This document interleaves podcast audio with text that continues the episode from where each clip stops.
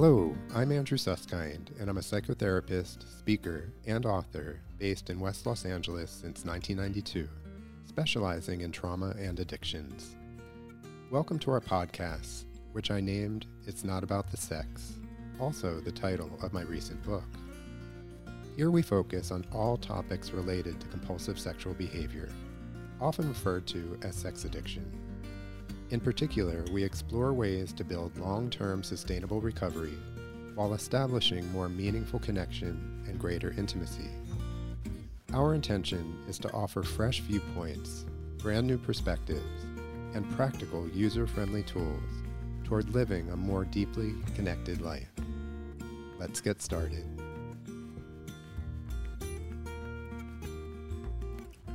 Welcome to today's podcast. Today we're going to be talking about shame, resiliency, and sex addiction. And we're going to have a conversation with my colleague, Sue Merlino, and myself about how shame ties into sex addiction and what really is going to help those who are living in shame. So welcome, Sue. I'm so glad to see you again. Hey, Andrew. Great to be here. You know, when I was thinking about what shame means and how it feels when I think about it, um, I really related to feeling guilty. And so is there a difference between shame and guilt? And, you know, how would you explain that? Great question. So shame and guilt are often confused. They're, they're very similar, but this is the main difference. So guilt is when you feel that you've done something wrong or bad. On the other hand, shame is when you feel like you are bad.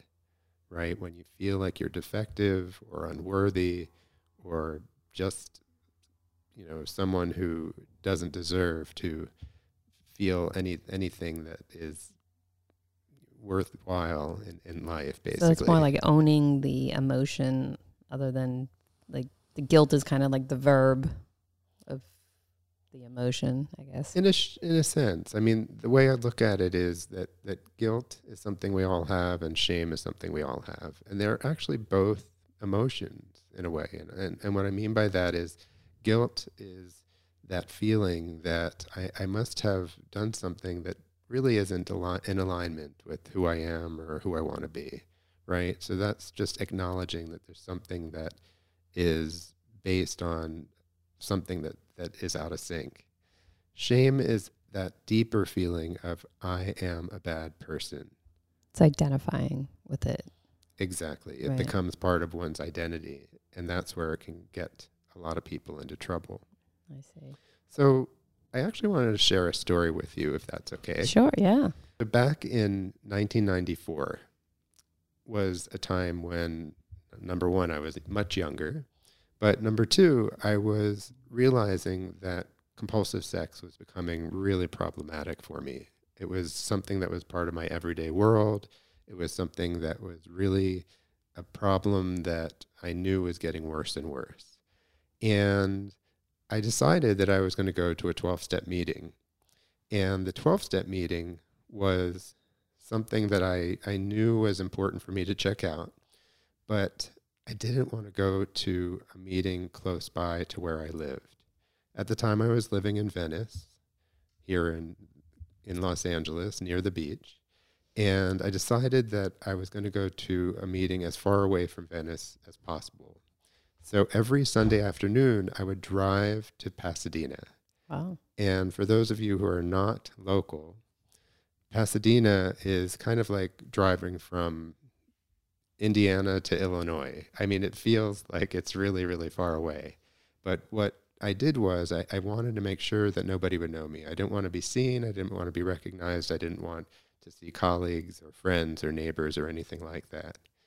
So I went to Pasadena every single Sunday afternoon for many months. And what I realized was I was going to Pasadena because I was in shame. And I was feeling like there was something terribly wrong with me.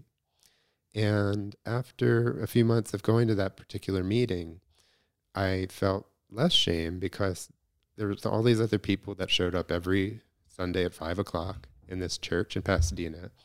And they were all dealing with the same problem as well. And so we would go out to fellowship at this cafeteria nearby. We would have the time together in the meeting. And what really came of that whole experience was very quickly the shame started to subside. And that's one of the beauties of twelve-step fellowships. Wow. So you were conscious enough to know that um, that was the reason you didn't want to go local. Yes. Like you were making a very conscious decision, making that trek every Sunday.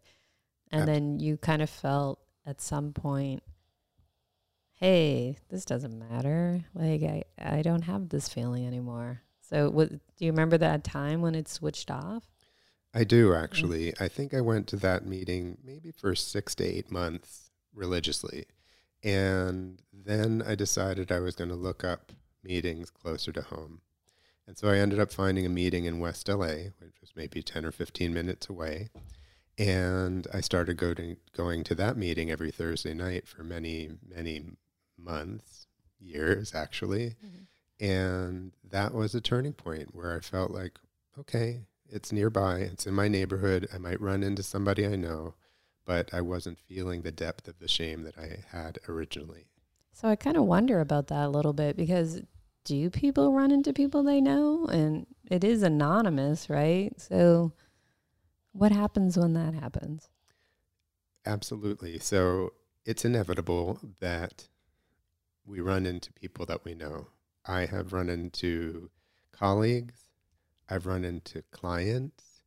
I've run into people that I've known in other walks of life that I just didn't know went to twelve-step meetings. And it's really an honor system, right? Because we're all in the same boat and we all want our anonymity to be respected.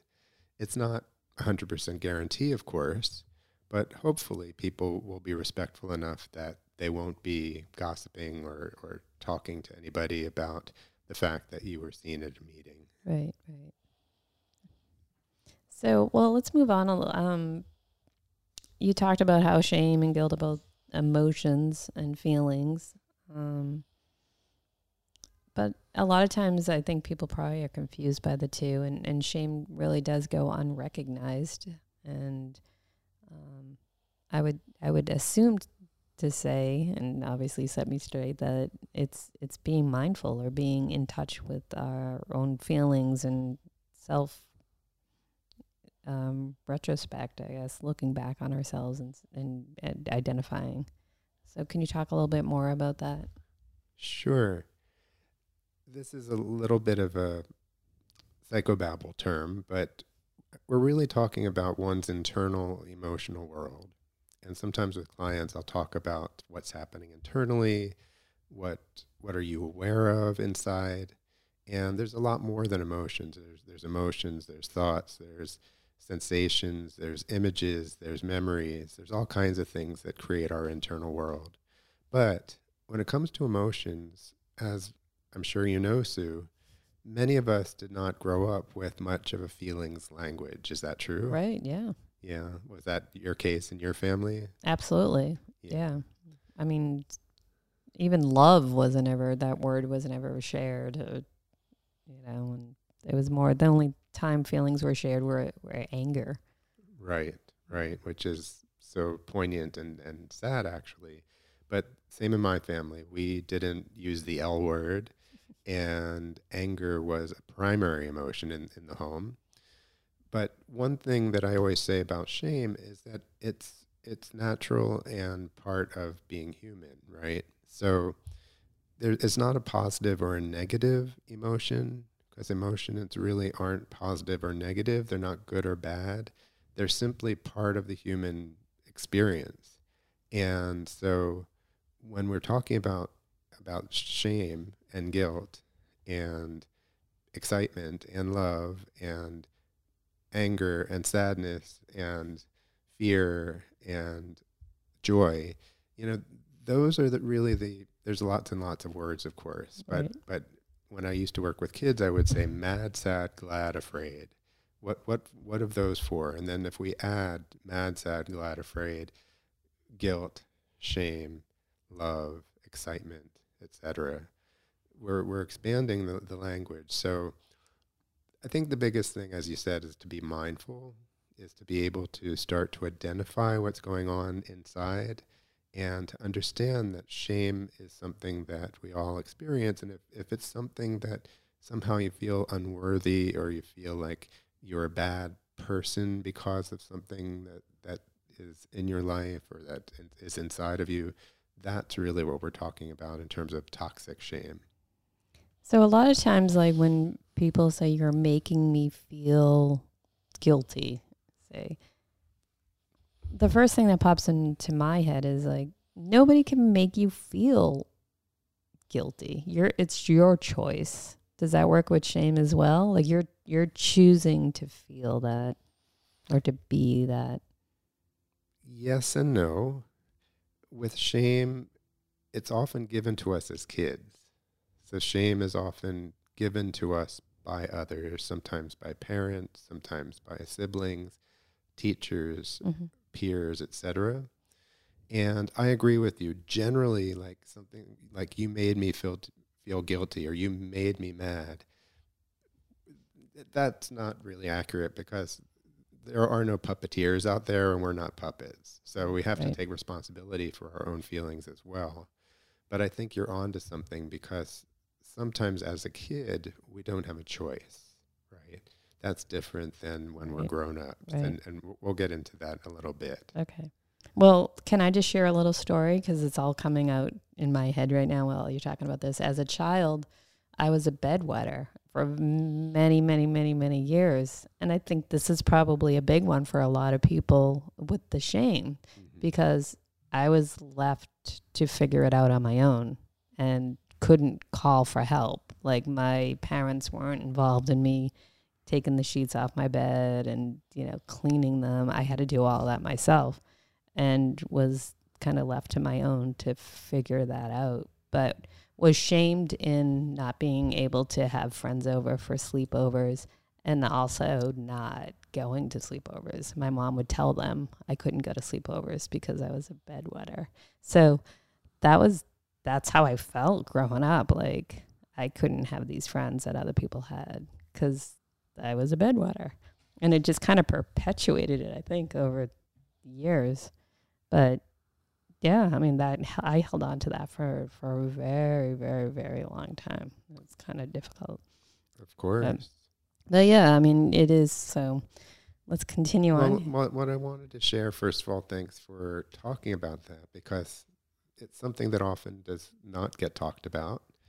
And number two, it, it illustrates how, how alone you were, right? How, how right. profoundly alone you were at that time. And so you were left sitting with your feelings, feeling like you had done something wrong and, and that there was something wrong with you. And that's a, a very poignant example of shame that, that was not attended to. If anything, you're describing neglect. Right, right, yeah. A lot of neglect, yes. Yeah. So, yeah, it's some, I mean, and it kind of goes back to what you spoke about last time with Claudia about um, trauma as a child, you know, and I think that all kind of ties together and, and weaves its, its little web there for um, starting out in this world.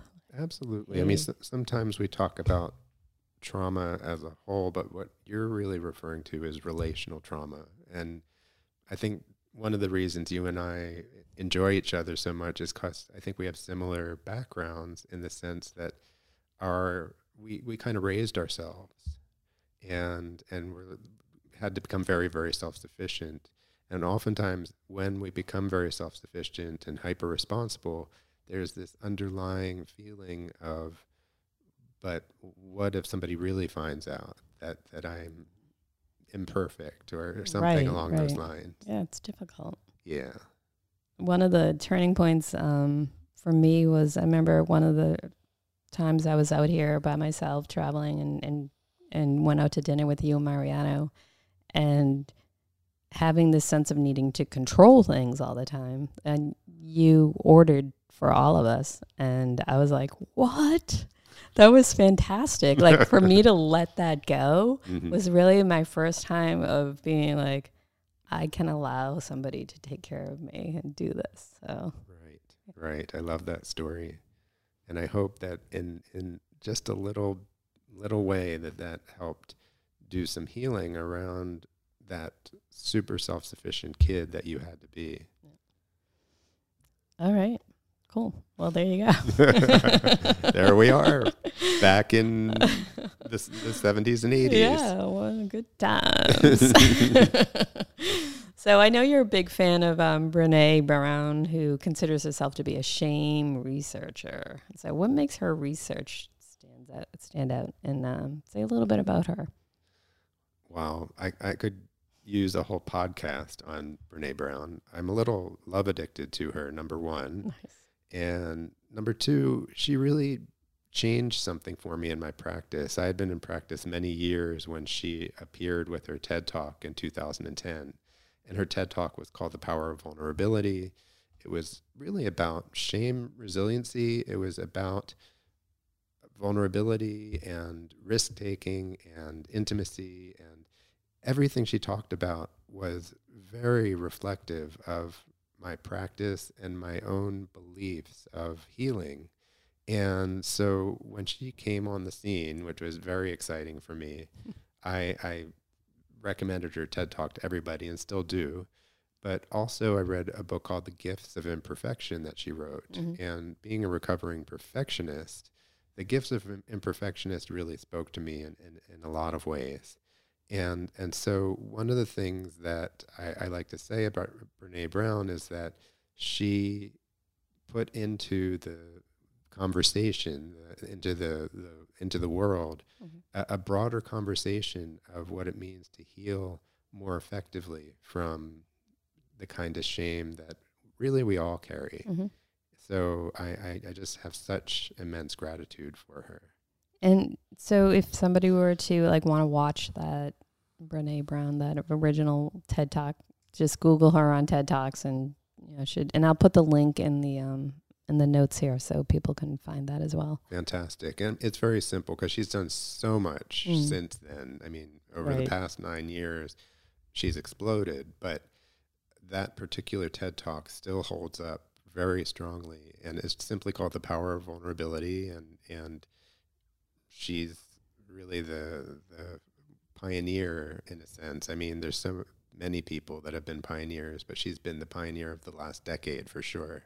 And her stories about her own travels and, and through life and pitfalls, and it's it's great to hear that. Mm-hmm. I heard her recently on Mark Maron's, yeah, and it was it was a great interview if you haven't heard that one either. Right, the Mark Maron podcast. Yeah, I mean, yeah. Oh my gosh, I loved it. Yeah. I thought it was fantastic.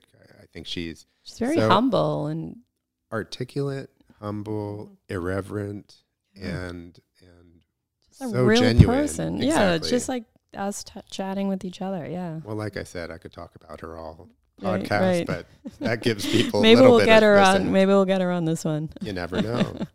So she also says that shame is given to us by others, and it's kind of we chatted about this a little earlier. And that shame is healed through others. Can you share an example of that? Right. She she has so many different simple ways of looking at healing.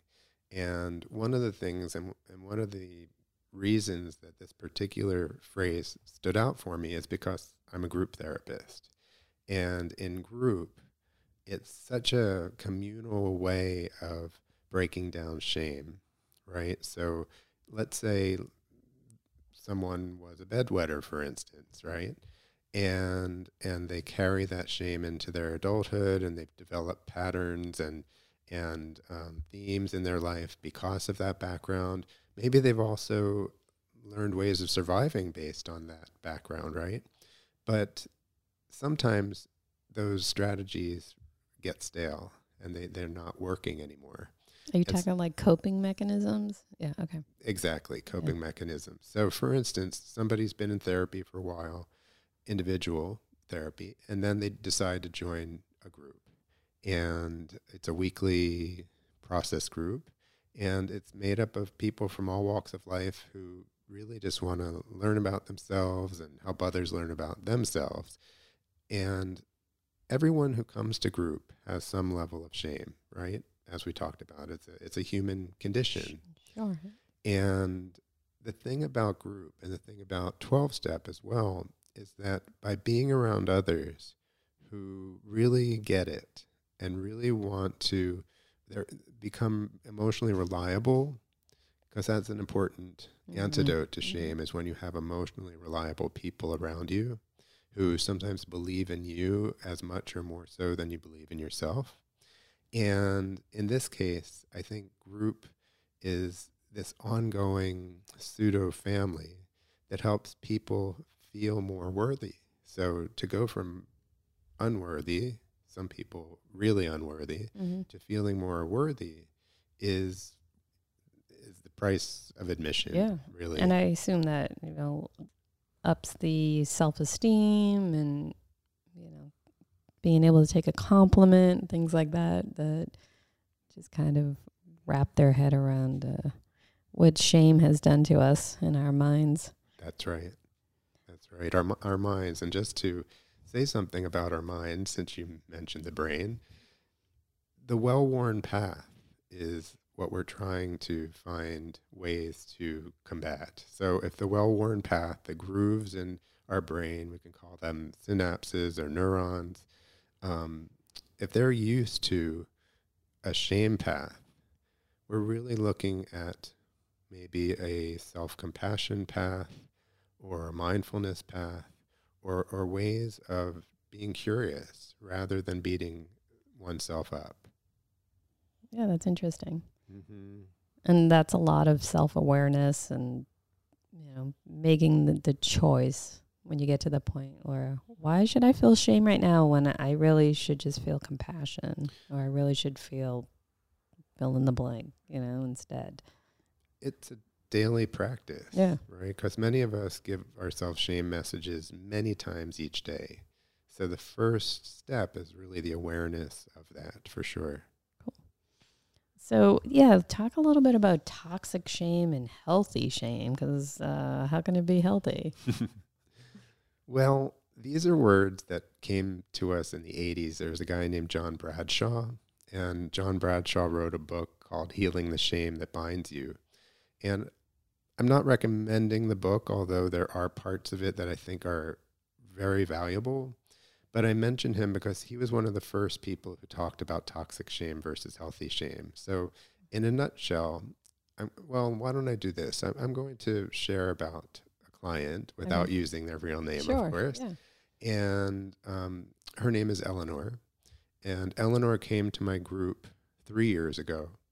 And I actually had never seen a client who self-attacked so frequently. It was it was so frequent that, that I, I could not even keep track of how often she went into self-attack. Sometimes it was more subtle, but many times it was very evident, very vivid.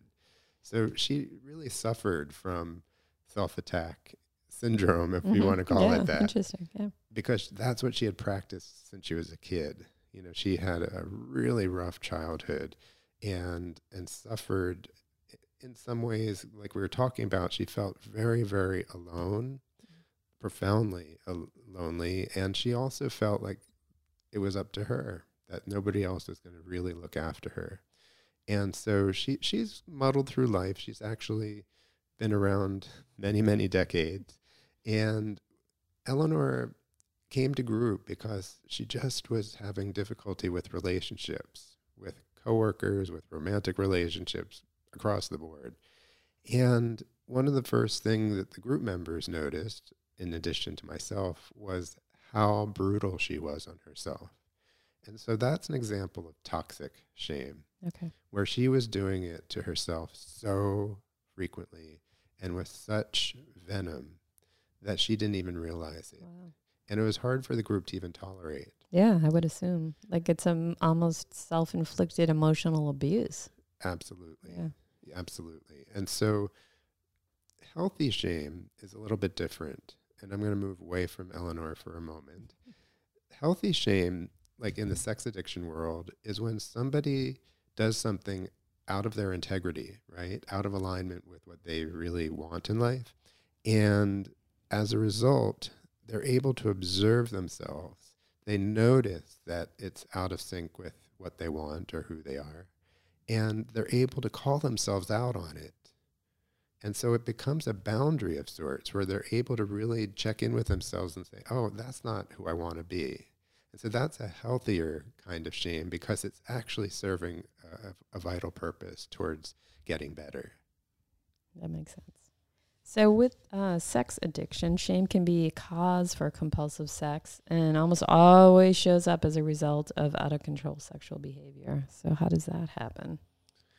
Well, like we were talking about, childhood trauma results in shame, right? So so it's it's understandable that shame would be a, a factor or a contributing factor towards somebody trying to escape from their feelings or feel better or find a way to move beyond the shame.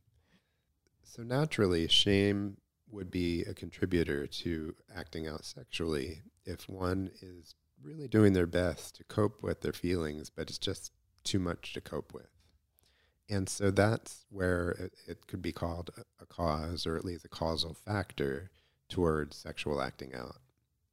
Now, usually if somebody gets into an out-of-control sexual behavior pattern, right, so they're acting out daily or more than daily, mm-hmm. many hours a day, that becomes, hopefully, it becomes an example of healthy shame, where somebody is starting to see, oh, this doesn't fit for who I am. Mm-hmm. This doesn't fit for my life and, and for my relationships and for my future. And so that's where shame becomes an effect on the the actual the actual acting out sexually. So it it can be a cause. And it can be an effect. And actually it's it's important that both are part of the cycle because it's an awareness cycle that eventually can stop the behavior or at least slow it down. Right, right. It's almost like going up the flagpole a little bit. Exactly. Hey, that's a perspective. This? Right. What are some shame resiliency techniques that you recommend?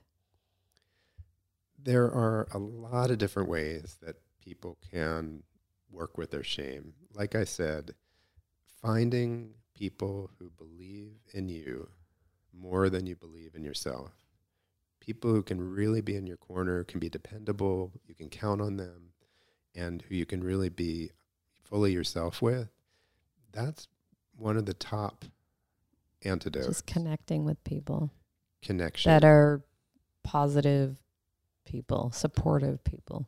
Right. Positive, supportive, loving, compassionate, non-judgmental. Yes. Do those people exist? You're one of them. That's why I hang out with you. I know, right? So, so, so surrounding yourself with those kinds of folks um, is, is so vital, okay? But, but also being able to notice what you're doing, right? So Eleanor, as an example, started to notice with the group's help how vicious she was with herself. And three years later, she's not perfect, like any of us, but she's not as vicious as she used to be. She's not as brutal. So that kind of awareness and, and really starting to take contrary action. So if I'm going down that self-attack mode, that shame pathway, what am I willing to do different? Can I practice some self-compassion? Can I come up with a gratitude list? Can I call a friend and, and let them know, or a sponsor or somebody right. who I can connect with and feel like I'm not alone in this? Create healthy thinking processes. Like I like to write with a dry erase marker on my mirrors, like morning affirmations. Nice. Yeah. So they work. Like, you are beautiful. Go get them. Take the day, you know, just different little things that that make me smile. I love that. Yeah. I, I I think that what we're also talking about is how we develop an inner critic inside of us, and oftentimes the inner critic is really the culprit of the shame. And you're talking about the inner coach, right? Right. right. Tap that, into the inner coach. That's fantastic. Yeah, and it's easy to do. So, yeah. And it works. It yes. really, really, really, really works. And quieting that, we're, we say things to ourselves that we would never say to a friend or a stranger even. The things that I hear in my head are shocking. Like, why are you saying that to yourself? You should treat yourself like the number one. And like, I happen to know that you have two beautiful sons, and you would never say those kinds of things to them, but somehow the mind does funny things. Yeah. and, and and catching yourself and, and trying to replace those more painful thoughts with more loving thoughts is what it's all about. They actually make me laugh now. So when I hear them, I'm like, what? Humor is, is a yeah. huge technique. Yep. We, we have to laugh at ourselves, yeah. not take ourselves so damn seriously. It's true. It's true. Life's too short. Well, for thanks, sure. Andrew. Thank Thanks you, for Sue. Setting me straight on all of this. And yeah, it's good stuff. Thank you for being such an awesome conversationalist with me. I, so I love our time together. I do too. It's so fun. Cool.